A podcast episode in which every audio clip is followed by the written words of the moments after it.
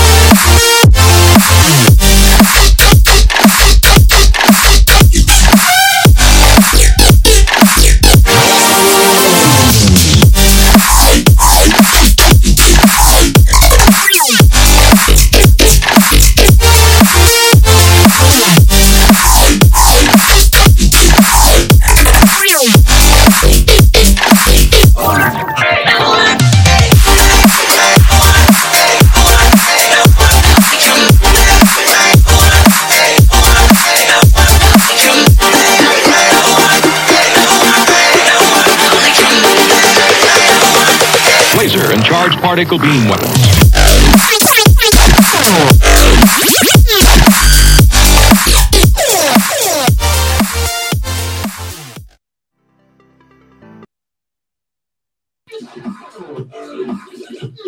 Good morning, gents. I have music playing in the background, so you have to excuse that for a minute.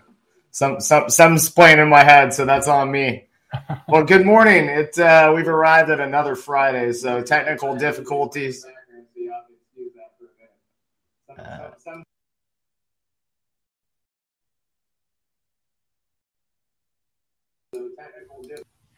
Greg, I'm gonna let you take this away for just a minute while I fix Oh, yeah. this end. Yeah, no problem. Yeah, it's a pleasure to be here. Happy Friday to everybody. This is uh, episode, what is it, 18 now, Jeff? Holy cow, things are, are flying by. Um, we got a fascinating guest for you guys today. Um, definitely plop your questions in the chat. Uh, we got Chris Foulon. You guys are probably familiar with Chris. Um, you know, I was on his podcast, Breaking into Cybersecurity, a few months back. It's been one of the biggest opportunities from a people continuing to come to me and say, "I saw you on this podcast. I think you guys are doing great things. Would love to, you know, build a relationship." Chris is really a community builder, mentor to many of us. Um, obviously, a cybersecurity expert. Um, so he he is the full trifecta in our mind, uh, and I'm really looking forward to, to the discussion. Uh, Chris, thanks so much for joining us. Um, I think it'd be great just for the audience here to hear a little bit about kind of your background, some of the impacts you're looking to make on your community going forward. Absolutely. Thank you for having me on, and it was an honor having you on on my podcast. A little bit about my background came from IT help desk and uh, eventually moved my way into cybersecurity. I found that I loved helping people achieve what they wanted to do in a secure way. It started from in the help desk with folks having their passwords on post-it notes and kind of just teaching them a better way. And as we went along the way with digital transformations, um, companies moving to the cloud, it's been a continuous journey for me. No, I love it. Yeah, it's you've, you've seen you've seen a lot. You've seen things develop in this industry. Um, you know, obviously, both as a leader and a practitioner. I think a lot of people only see one of those sides. You know, you either see the business side or you see the practitioner side. Um, and I think you're one of those key folks who are breaking down barriers in that that avenue to kind of elevate, you know, leaders whether they're pivoting from you know business area, pivoting from something you know technological, more on the technology side, you know, or coming out of the military. You know, there's a lot of impact there from folks who have a lot of valuable expertise to bring to the table that is untapped commonly. And I think, you know, you're one of those folks that come to mind for me that are breaking through and lowering those barriers, which is what this industry really needs um, from our from our standpoint. Got a couple uh, Well- questions in the chat here. See Simon, appreciate you joining us. Good to see you as well. Appreciate the heart. gives me a little bit of a, a warm hug this morning. So I appreciate that. See Paul Cummings in the chat. I had to laugh this morning. I think I'm I'm back up to speed, so my apologies, gents, around the table. Um, I think I missed out on the coffee cup cheers, but I'll uh, hit hit hit the screen with it. There you go. Love it. Perfect. and uh, yeah, I mean, I think it'd be interesting to just find out. You know, Chris, you have a plethora of experience. You know, we met you know years ago. Not this is the first time meeting digitally, so it's great to see you face to face time. But just how you got into the kind of coaching realm you know what that driving function was, um, and you know where you guys are headed next would be helpful. I'd say it's something that has been within me forever. Folks have always come to me for advice, even when I was uh, the the youngest help desk analyst in the company. I was the one um, driving the change, driving the innovation, and individuals would come to me saying that this is what you're looking to do and i'd talk to them and just find out what really drives them to help motivate them from their core to achieve their mission versus a superficial goal that's out there that you're trying to work towards that once achieved will really bring them nothing maybe only a piece of paper.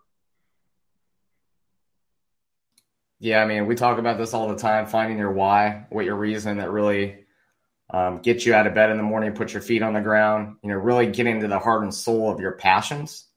And then when it comes to cyber, you know, taking the I want to get into cyber and translating into what role in cyber, what roles at 150 plus roles there are. Um, definitely value the perspective, the experience, and the guidance and leadership that you bring to the table um, in your mission there and, and outside as a practitioner. Um, we're very much alongside the, that path as well as Simon Lindstedt and the guys, great guys at InfoSec Live to really break down that barrier to help folks, right? There's plenty of people, and we'll get into this here shortly, is that do we actually have a talent shortage or is it a facade uh, that we're failing to potentially train and create that pipeline? We're passionate about that because we want to leave a lasting legacy and an impact to the folks that we serve, but the communities around us. It's all about community to us at the end of the day. So we value, um, you know, your inputs, your continued dedication to that cause and mission.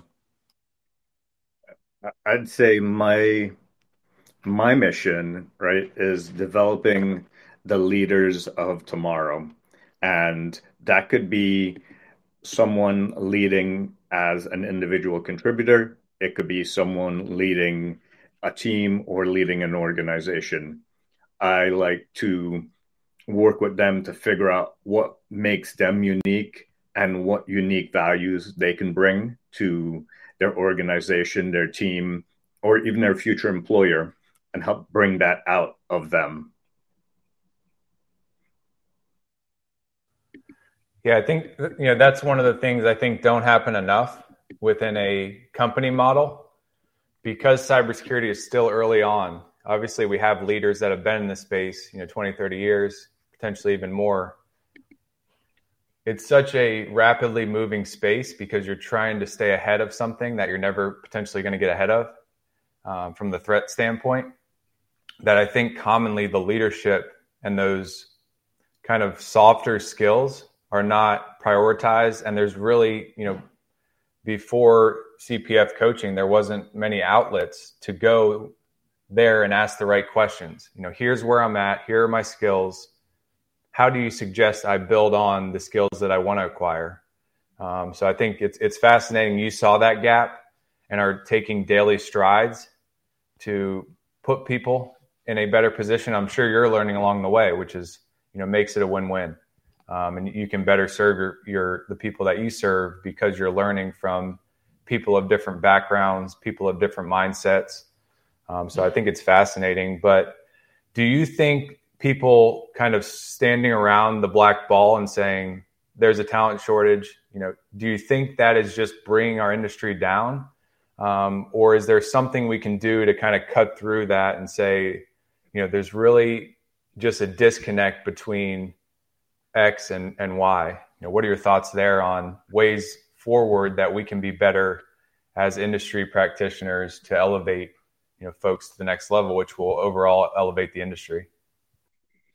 I think it's a disconnect. I think it's a cognitive disconnect between I need to run my business and achieve these results now versus hey, this person's coming on. It's going to take them six to nine months to get up to speed, no matter who they are.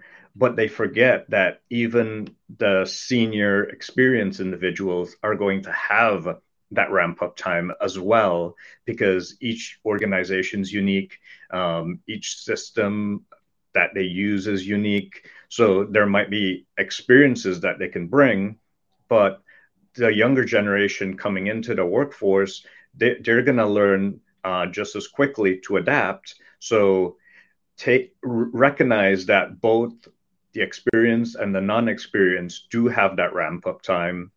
Think logically as to what exactly you're looking for that role to deliver. And if that's truly one role or two roles because oftentimes with tight budgets everyone wants everything in one and then you'll end up spending two to three times as much on a senior individual trying to achieve that but if you had logically cut that role down into two mid or a mid and a junior role, you could have achieved potentially more results uh, having two people versus one. And it would add resiliency to your workforce at the same time. Yeah, I think it's an important point that you mentioned about the ramp up time um, that it's needed on both sides of the table, whether that's senior leadership or the folks coming into your organization. You know, many times you see in these job recs that it says, you know, somebody that's ready to hit the ground running you know, I kind of have a head scratching moment. You know, what does that look like? You have to get adjusted to, you know, you may already know, hopefully, that what the business does and what it focuses on product, tools, service, widget. But to get accustomed to the culture, you know, how processes are executed upon, it takes weeks, you know, to even get a CISO up to speed. Right. Um, so I think it's it's critically important to know that, you know, to provide those outlets for those folks that you know, everybody gonna is everybody is going to take some time to get adjusted and get their feet on the ground. Well, well you mentioned um, even a CISO, and especially a CISO, because a CISO coming into an organization doesn't just have to do the cybersecurity function. They have to know the business. They have to know what drives the business. How does this business create value for its clients? And then what are the ways that they can enable this value generation in the most secure way possible. And then that also involves building relationships with all the stakeholders across the organization. And, you know, unless you're in person, um, those those relationships take considerably longer to build um, in a remote environment. Um, that being said, companies are looking to take advantage of that remote environment so that they have access to talent from across the country.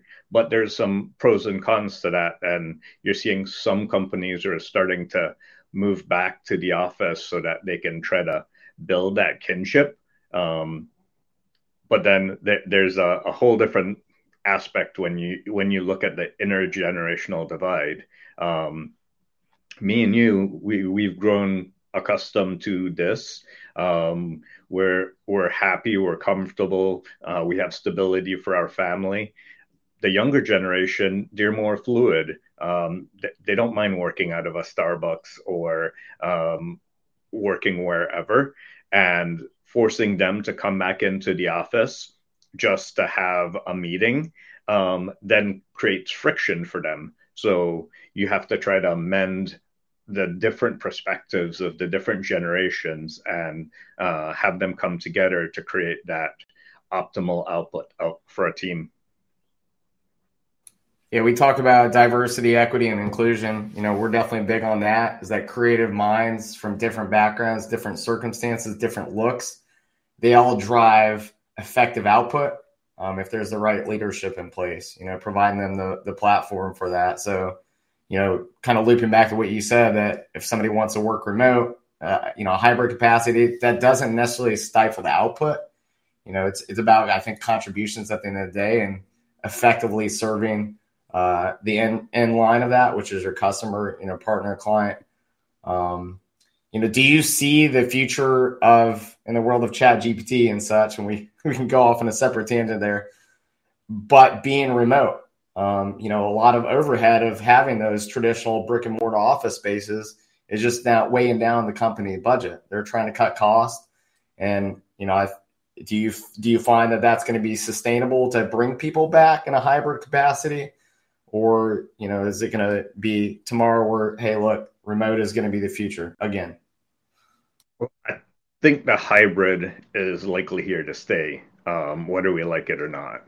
You'll have organizations that will consolidate their their real estate holdings potentially have a smaller footprint for a major corporate office, but they would still want their stakeholders to come together at a certain time. They might just have to plan those activities because really coming together, you build a different type of bond than if you were just remote. Uh, th- there's a tighter connection. Uh, between humans when there's face to face interaction. So there is value in that um, there might not be value in them coming to that office every day because if their state their other stakeholders are across the country they're going to the office to sit back in front of a screen to zoom with someone across the country that doesn't make sense and if you force people to do that it causes friction in their mind with regards to their role and if this is really the type of role that they want yeah, I think that the three plus years or so, I know we're still in the mix of COVID, but has taught us that, you know, there's real life living that goes on for folks, whether they're balancing three kids, you know, their house is on fire, but they're still trying to conduct a webinar. Um, that is the real authentic, you know, world that people live in. That it's, you know, I think it's somewhat been refreshing because it just shows that if your kid comes in during a, you know, video con that this is how people live, right? And this is what they balance between talk about work life balance. This is the authentic self and the struggles and the opportunities that they have in every day. So I think having a strike and a blend of that is, is great. We find the value of shaking hands, looking people in the the eyes, and you know having having that face to face dialogue. So I definitely think hybrid is the is the will be the next wave of you know mainstream activities when it comes to how businesses operate. You know, I'm curious you know, when it comes to training, I mentioned Chat GPT. You know, that's the big hype right now. Bing's using mm-hmm. it. Google has their own flavor of it. Do you feel that the future kind of training pipeline or onboarding process will be utilizing artificial intelligence in the future? Yes, to some way, to some extent or another. You have companies that are already using artificial intelligence to drive their IVR, to drive their um, retention of customers by um, sending them social media feeds or sending them mailers just at the right time. Um, there's AI in programming and cybersecurity and other industries we can't stop that evolution. Just like when PCs came out, um, we couldn't stop them becoming the main way for businesses to create value in an information age. What we'll have to do is adapt. There'll be different types of roles. There might not be um, the mundane SOC analyst type role um, because that might be automated out, but then you'll have more uh, sophisticated threat hunter roles where uh, now you need the the intelligence that the artificial intelligence doesn't have to be able to do that type of threat hunting. Um, you'll have other creative roles where while AI can help you generate some content, um, you still need to tweak it to the audience that you're delivering it for uh, things like that. So there's going to be AI involved in programming and cybersecurity and industry, but it will um, just have to adapt and be a way to make our process more efficient, but humans will still be in the loop. Yeah, No, great. I love it. I think I see that. I see Yeah. the, uh, the mind just churning.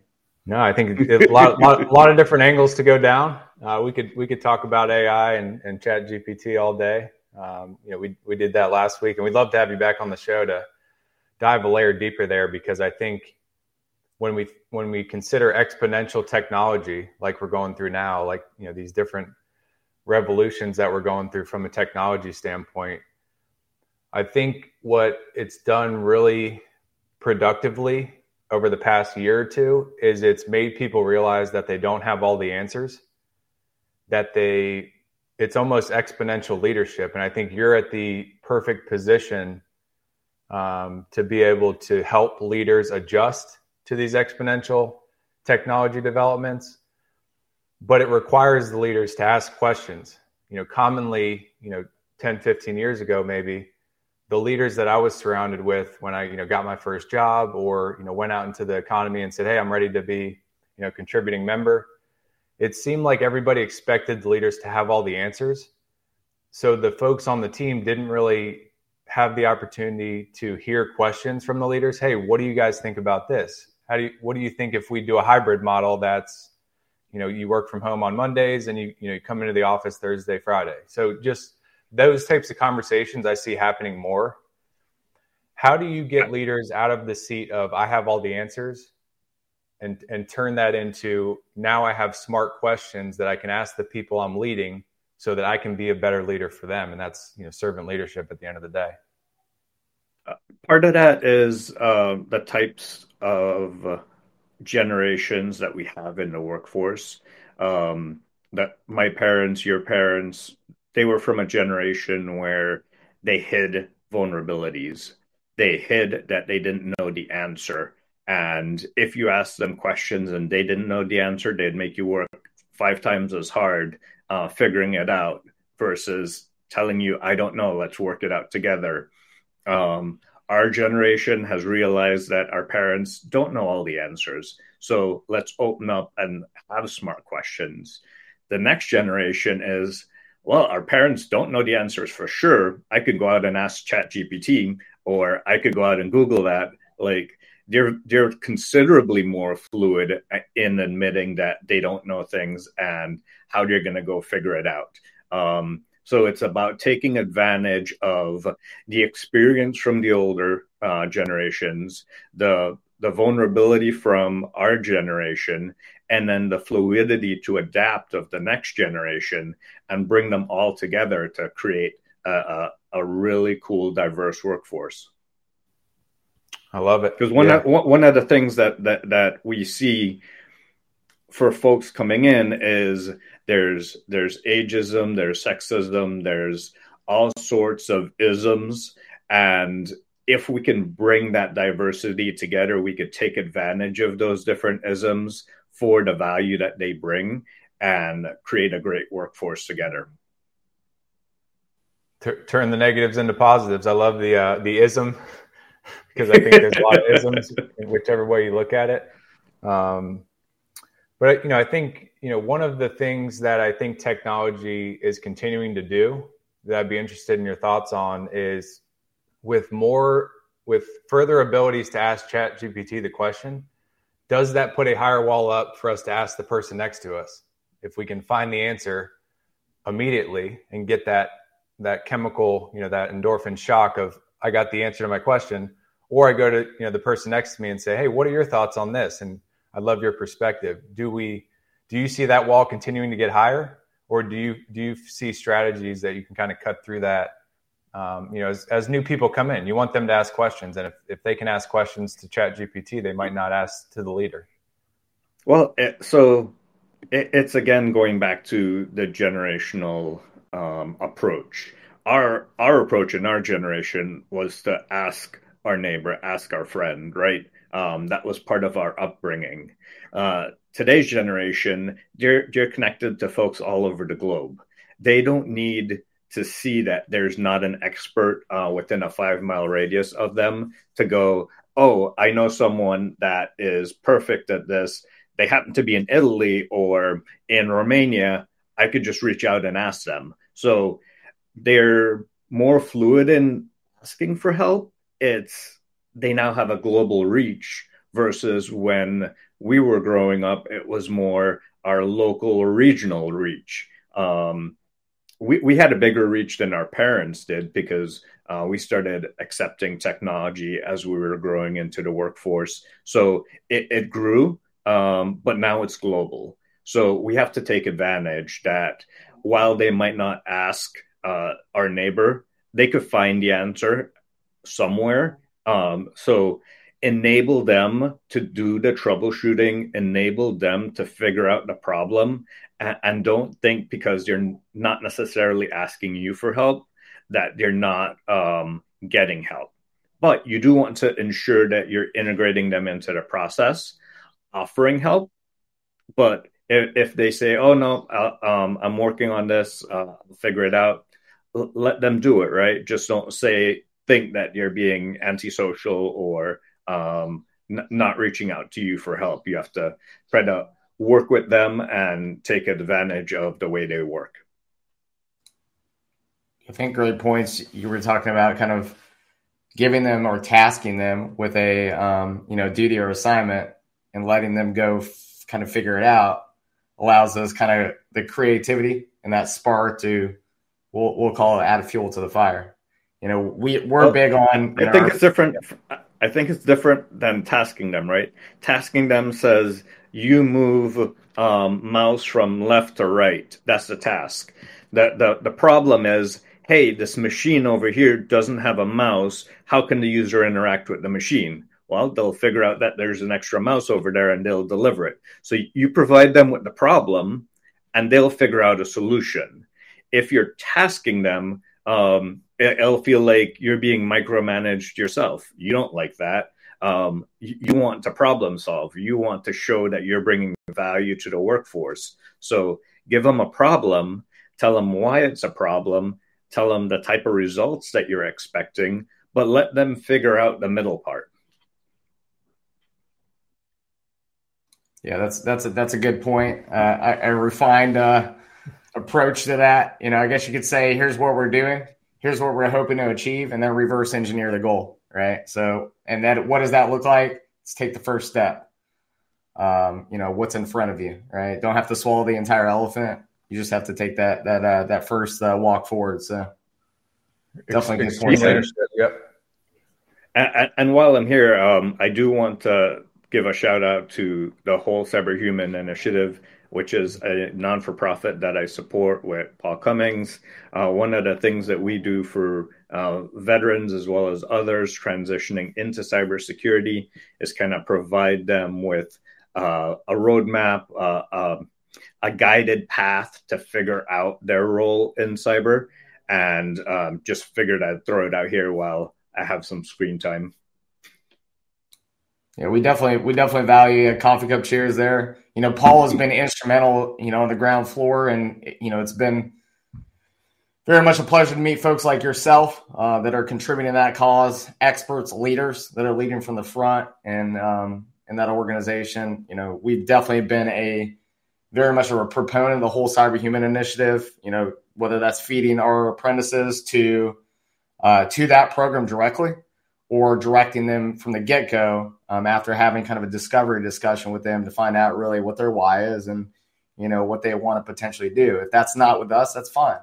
Um, but at the end of the day, you know, our goal is to make sure that we direct them to the learning that they want to experience and then the resources that come with that. So definitely appreciate uh, everything that you and the team are doing.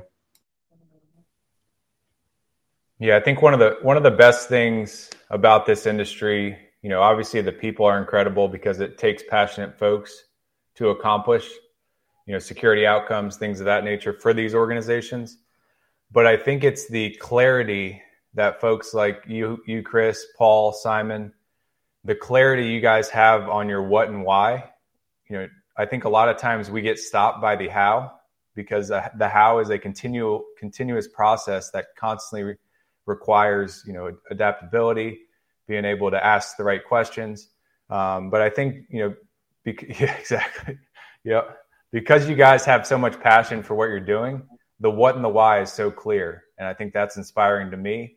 And then you know, collectively as a community, we you know come together, figure out the how, um, and I think that's what makes this industry so great to be a part of. Um, and I'm I'm glad to uh, to be a member of it.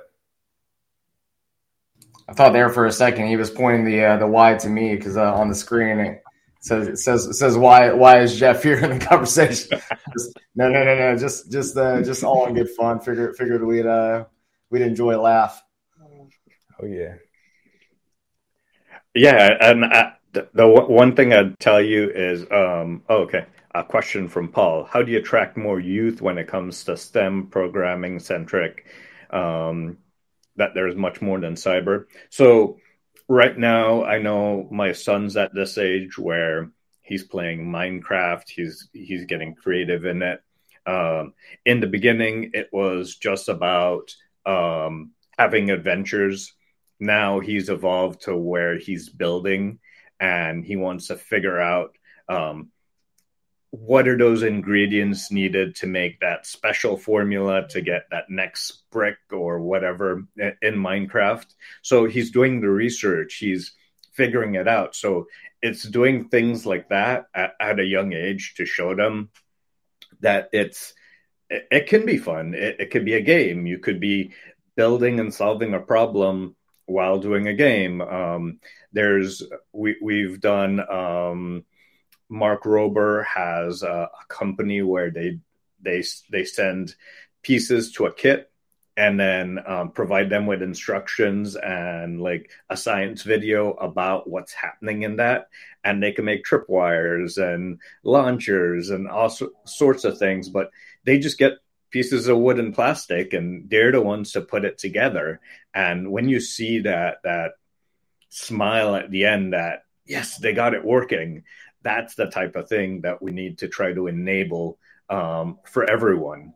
And the challenge when it comes to that is that as you have individuals that might have less access to uh, funds for things like that, less access to technology for things like that, uh, we have to work as a society to provide those underrepresented communities with resources to be able to provide those experiences uh, to the next generation so that they can have that interest from when they're young.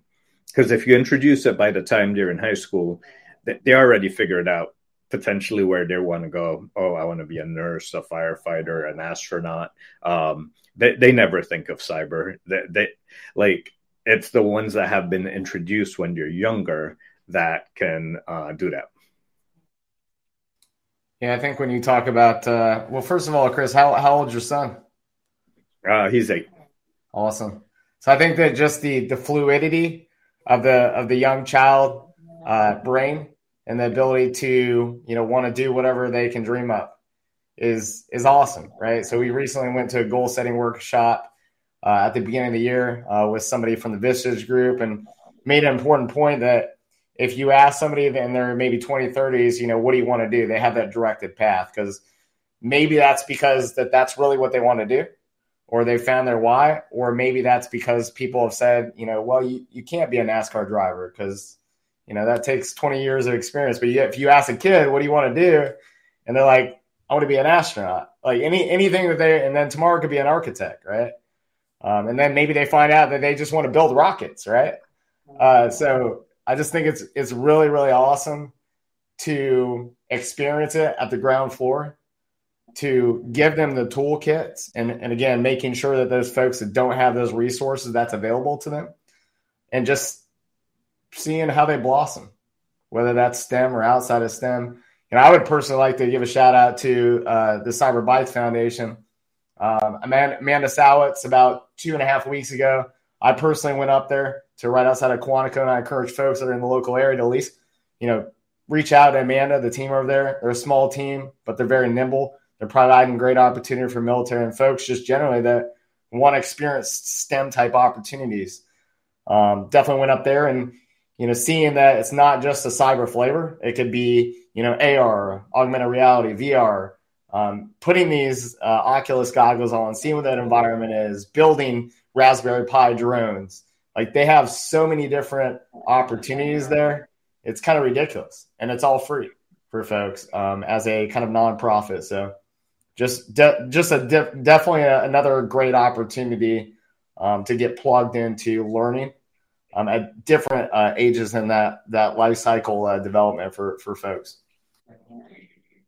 And the other thing I, I would say is um, higher education training like this isn't for everyone. That we there's people that are they work with their hands, so working in a trades is better for them. Um, there's people that learn differently, so they can't learn from reading; they have to learn from doing, or uh, they have to watch a video a hundred times um, to hear what's happening to figure it out. Um, I'm an auditory learner, so I've figured out listening is the fastest way for me to absorb information, but that took until I was like in my late 20s to really hone that in. And that made school such a challenge. So I think figuring out like how you learn best and um, really trying to enable that as soon as you can uh, is highly recommended. I think that's that's a foundational item that we don't learn early enough. I you know I believe, and you know there's some folks out there, and you know Paul talks a lot about kind of the trade school concept and how you build those foundational mental models that you know overall set you up for success in whatever you're passionate about. Um, I think one of the things in this industry is we're seeing a lot more folks to look up to that are not just the the the the hacker or the you know the person that people see in magazines. Um, so when they think about, oh, I want to be in cybersecurity because you know I saw it's the highest paying job on USA Today, and it looks cool that I get to play with technology and um, you know do some hacking stuff and you know break things down and, and rebuild them. That's what's bringing people into the industry. But I think there's a lot more folks nowadays talking about you know GRC and the business side and there are other technical areas that are not hacking. You know, you could be a vulnerability assessor. You could think about rules and configurations. You can look at the network and really be able to understand the whole sphere of it and how to protect it. I think that's pretty cool. Um, probably because I'm passionate about it, but I'm looking forward to hearing more folks come in and say, I'm really passionate about you know looking at things from a high level and and breaking them down, finding gaps, and helping these business leaders understand the unique mental model that I've been able to build, you know, through these trade school concepts, through these, you know, different training programs. You know, some people, like you said, Chris, don't like to read. So how are those, you know, how do we set up those resources and how do we continue to set up those resources so that it's accessible to every single learning modality, learning um, method? Um, would be interested in your thoughts there on, you know, I know with what you're building, but any any breakthroughs that you've seen and kind of getting people out of that. I just want to be a hacker um, to kind of now I want to be a leader in this space. Well, that that's why the, the first thing I do with my coaching, and then the first thing we do at Whole Cyber Human Initiative is to figure out their why, because their why will help guide them into potentially which side of the color wheel you're going to end up, and then from there, like say it's red or blue um, then you figure out okay where in the blue? Where in the red? Um, there's such a variety. Oh no you don't like red or blue? Okay well uh, you could stand here in the middle and and help the teams connect. Or uh, you could be the one running the project. Or you could be the one selling the project. And um, while you don't do the technical stuff you understand why it's important how it helps the business and then you could sell that to companies ensuring that you're doing it securely. There's so many different aspects to it. So figuring out what their why is and starting with that helps them figure out where they want to go first. And then from there it's really doing like a gap assessment like you mentioned. Okay this is where i am. This is where i want to go. This is how people see me now. This is how i want them to see me in the future. So there's your technical skills and your soft skills. Um, both of them have to be assessed. Uh, your soft skills end up w- what creates your brand and your branding that is critical when you're looking for a new role. So, as you're looking for that role, you have to put yourself in that mindset from the beginning that I'm a cybersecurity professional from the beginning, not like I only get that title once I get the role. No, you're a cybersecurity professional now because by the time you read one chapter in that book, you know more than a lot of people do. So let's take that information, let's harness that information. You get in that mindset that you're a cybersecurity professional now, and you're just working to continuously evolve, continuously better yourself.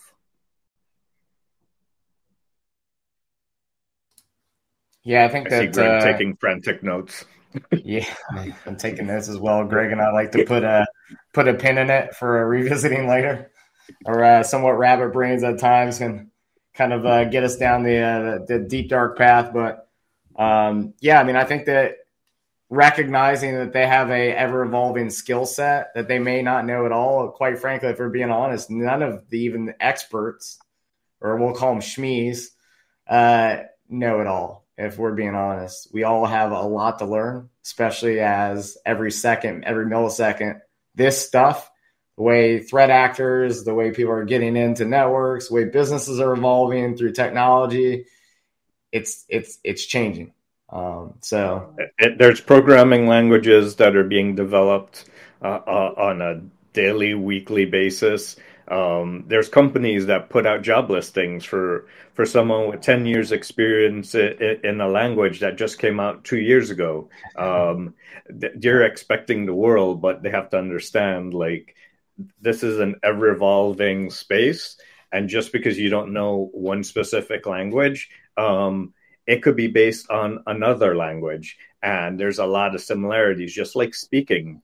Um, there's a lot of languages that that come from that French or that Spanish base, and connecting them. Uh, uh, if you spoke one of those languages, you can then easily easier understand that other language.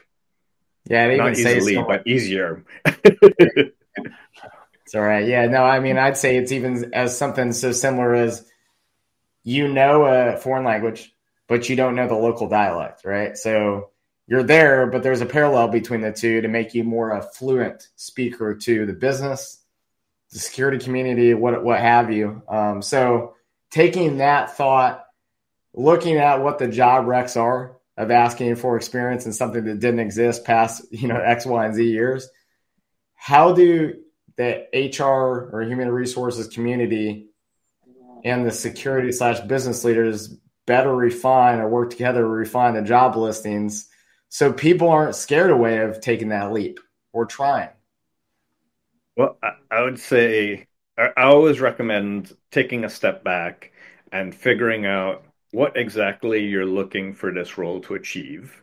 And from that job listing, if you're using that as a, a copy paste from before, what you really need to achieve that role and set realistic expectations. You know they're going to need to ramp up. So instead of saying, oh, these are the expectations that I have for them in two years, okay, let's scale that back. You know, you're not going to have all of that. So set realistically to where you want them to be now. That would provide them with the great foothold to build the rest on. And then once they see that you're invest you're investing in them, they're going to invest in you. The the the the trouble I see is that in this I want it now, I want it today mentality, there's not any investment, there's not any loyalty between factions, employers, employees. Um, we have to get back to being able to build loyalty, to uh, invest in each other. And that could be part of the job description. Hey, in this role, you'll be doing this, you'll be learning this, and these are the types of problems that you'll be solving for this mission, right? So now you take it from what you're learning, what you're solving, and then what sort of mission. Because today's generation, they want to go solve a problem, they want to help solve world hunger or a certain disease, or so if you're tied to one of those, show them that you're this is part of your focus so that you dra- you bring out that inner mission drive in them. Yeah, that's a big big impact. Um, you know, we we're in an impact driven industry where I don't think people get into this industry unless they have that kind of impact driving them forward. How do you help leaders kind of stay focused? You know, there's so much to learn in this space. There's, you know, we see people getting into the industry. Maybe they have 20 years experience, you know, in another industry, and they're trying to learn everything that cybersecurity embodies, which is, you know, it's really not possible. It creates confusion for them, which can stifle action. So I know it stems from the why. They have to figure out, you know, how they learn, what their why is, you know, and that, that leads to the competency area potentially of what they would be good at. But anything that you've come across to kind of rein people in and say, you don't need to know all this, you know, and I think you hit, hit on a key point there where when you lay it out like that, you know, the things you're going to accomplish, things you're going to learn, you know, the missions you're going to achieve. I think that's a, you know, that simplistic mindset I think is so important in this industry. Uh, I'm not sure, you know, any, any kind of breakthroughs that you've had in getting people there and just kind of slowing them down to say, here's what you need to be really good at now. Here's what you're going to learn next. And then, you know, here's how you can apply that to a overall mission. It's the same thing for leaders, right? Um, there's CISOs that are focused on building up from a startup. And once they've built up, for, for them, their drive is done um, in that organization because they already built it up. They, they don't want to maintain. There's other people that are really good at maintaining. So they'll then come in and maintain that program. And then there's other people that, that want to optimize they'll come in and they'll help optimize that program. So it's really figuring out like what you're good at and what problems you solve because that's what you're going to tell that future employer, hey, you have this problem. This is how I help solve this problem. So you're bringing me in for this um, problem solving ability. And then from there, you grow out uh, to help different parts of the organization uh, solve that type of problem. Yeah, I think sw- switching gears here for a minute. Um, you know, Chris, you're you've been a security practitioner, knee deep in the industry. You know, helping businesses, helping customers navigate this complex stuff. So, what would you say some of the biggest challenges security leaders, and we kind of touched on this a little bit, but security leaders and security teams face currently? You know, top of mind threats, what what have you? Well, it, it goes back to how does an organization generate value? Most of the times, um, there's struggle in identifying what's the core application. How does that core application generate value?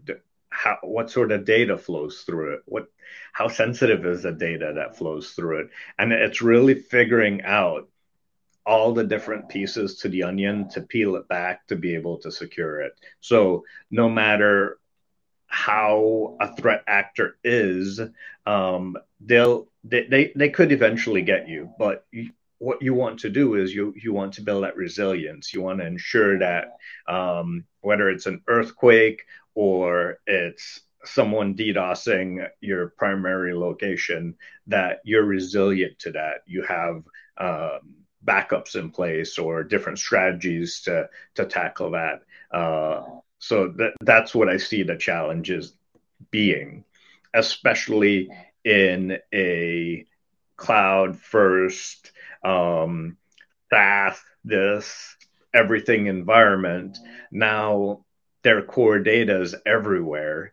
Um, and it's almost like okay let's let's start pulling it back in do we really need 10 different um, software as a service providers to share our data with our vendors. Um, how about we integrate it into one and like solving that business problem? I know you need to get it out there. I know you need to have this functionality. How can we provide you with this same functionality with uh, a more closely monitored um, application that we can ensure that our sensitive uh, IP is not uh, flying out the door, uh, going to China or whatever.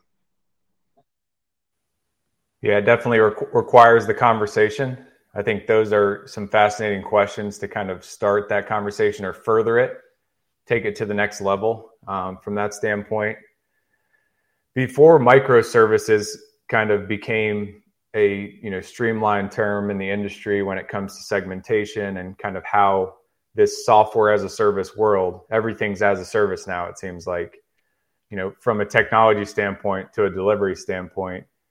I remember you know 3 or 4 years ago going to a SaaS provider and saying you know how are your clients segmented in your environment? And they were like what do you mean segmented?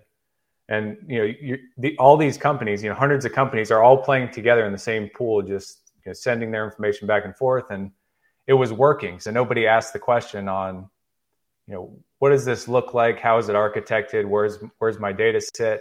How do you make sure it doesn't, you know, intertwine with other companies, which is scary to think about um, from that standpoint. If you have a line item that is supposed to go through this, you know, manufacturing line that's automated to make something, and you know, it's the wrong SKU number um, so I think it, you know, everything's kind of commingling. So I think it's kind of the, you know, it's keeping things simple, you know, the KISS model, um, but having those important conversations that you're saying and asking the questions on, you want this to work, we want it to work as well. We just want it to work in the right manner. Um, and I think when that happens, it builds trust and that builds strong culture. And that's what, as we continue to, to row forward, all of us together, you know, down the river, up the river, whichever way you look at it. You know, I think that those are going to be critical aspects of building a great culture, both in the industry and in the individual companies that we all have the opportunity to impact. Greg, Greg, you're flowing. Uh, love, love the thoughts there. Um, we typically ask folks, you know, that we bring on the show, Chris, you know, just kind of round out the conversation what security means to them. Security has different, or that layer of protection has different elements to it. Um, so, you know, based on based on you being in the industry, what does security mean to you, Chris? Uh, security to me means being able to do what I want and not being worried that either someone's going to stop me from doing it when I want to do it, someone's watching me doing it when I do it. And it, it's the same approach that I take with uh, guiding stakeholders in the business, um, figuring out what they want to achieve and how to enable them to resiliently deliver that that goal, that that mission that you're trying to achieve um, on a day-to-day basis. Um, starts with safety, uh, just like with humans. There's there's psychological safety. Um, there there's safety of the systems. There's then there's functionality. So uh, figuring out what we need to do to make it safe, and then from there, what what could we do to make it function? Because um, if it's too safe, you end up throwing it in the ocean and no, no one can use it. Um, so you still want it to be able to to interact with and function with. So you you want that functionality to be there. Um, so it's that marriage between the, the two. Yeah, I heard a really great points. I heard uh, on one of the podcasts uh, listened to that you know, friction is always a word that it's like usability versus security. You know, how far do we lock down the systems is always a question. But the point being was, you know, folks in your business typically want to do the right thing. We talk about shadow IT and people downloading software that they ultimately want to get the solve the problem, right? Whatever that's the first assignment to get there but they don't want to natively, you know, circumvent security controls. They just want to get their job done. So I think it's back to the security con- culture component that having these open and honest conversations, eliciting feedback, making it okay to get feedback where they're comfortable to bring these, you know, hey, this application is, you know, causing additional three hours of my day that I could, you know, better utilize X, Y, and Z area. Um, so I think it, it, it really or or hey, uh, hey, I see this Chat GPT thing out there. Um, It seems like it can solve my business functions. Um, are we able to try it out? Sure. Let's talk about what you're looking to achieve. Um, if that is really the solution that you think it is, and, and then work through some of the the concerns like if you don't understand how it's been programmed, um, the algorithms that go into it, and understand the biases and the the variability in the way it computes its results, um, you could get a tragic outcome. So you don't want that to be your day one delivering to customers. So you want to ensure that you work through those concerns ahead of time um, when it's in the nascent stage versus they already went out, they already paid with their their personal card um, because it's just fifty bucks a month, and they connected it to your cloud service, and now it's a chatbot for the company. Um, yeah, you want to have those conversations way before then. And I think it goes back to when, when these folks have their, we'll call it bring your own device. You know, they download it, they connect into your cloud, they have uh, those security policies that run, and you know whether it's Microsoft 365 or whatnot. But they also download Snapchat, and Snapchat natively asks for your your location information, right? And Just TikTok. again having that having that conversation first and saying it's okay to bring new innovative ideas, applications, software to the table. Let's talk about it. Um, I'd rather you do that than my security team panic and try to inventory uh, what we thought we were supposed to have, right? Stay, stay away from the closet. I guess people used to say in the past, you know, you, you stay as far away from the IT and security closet as possible, and you try to hide when you're doing anything that you think they wouldn't approve of. So, I think we're breaking down some of those barriers, you know, each day. Um, but you know, it's it's a cultural shift, like you've mentioned, Chris. Um, it's been a fascinating discussion. Pre- definitely appreciate your time. So, Absolutely. Thanks for having me on, and uh, love to come on again in the future. Yeah, we'd love Yeah. to have you on again. Um, Jeff, any any wrap up questions? Any final thoughts? Yeah, this I, can, I Friday? could talk with Chris and you guys for uh, for hours, but I value your time and um, definitely appreciate you taking the time this Friday to join us and provide um, your tremendous insights. Definitely would would uh, would like to see how people can find you, Chris. How people can get started in in your coaching if that interests them. Um, we'll start there. Well, uh, cpf-coaching.com, easy way to find me. I'm also on LinkedIn. I'm on Twitter, uh, Chris underscore F O U L O N, um, and CP, CPF coaching, many other places as well. So uh, th- that's the best way to find me. And to take that first step, he has a fantastic newsletter that I'm personally subscribed to. There's a lot of healthy free content to just start that question of or answering that question of why. And and again, get your feet in there on you know what your cyber journey might look like and how Chris and the team, even that whole cyber human, can help enable and empower that mission. So I guess uh, round things out, you know, I'd like to know, you know, who's been the most influ- influential uh, person in your life, Chris, uh, and why? Uh, I mean, some of the folks that have invested a lot of time and energy in me um, have been folks like Allan Alford, uh, Gary Hayslip, uh, Chris Roberts, um, a, a lot over in the, the TinkerSec community. They've invested a lot of time in me, so um, definitely have to give hats up to them. And folks that have invested in me has been the reason why I've been investing back in others because I feel um, the need to give back and to, to continue that on. Yeah, that, that's a healthy list of, of folks, and I'm sure that you have your personal board of directors that we we talk about, and then you have your professional board of directors, um, people that can help grow you and get you to that next level um, that we talked about earlier on. Again, Chris, been fascinating discussion. I'll leave you, gents, as we started. Coffee cup cheers. I wish everybody listening out there um, has a happy, healthy, and safe weekend ahead. Um, we want to thank you again. Follow our content if you're enjoying uh, what we put out to the world. And I definitely encourage you to reach out to Chris. Chris is always an open door to help in, in whatever way possible. And uh, with that, Chris drop, but we'll leave it like we leave every other episode. Make it your mission today to make somebody else's day better. And with that, have a great weekend, everyone. Thanks, everyone.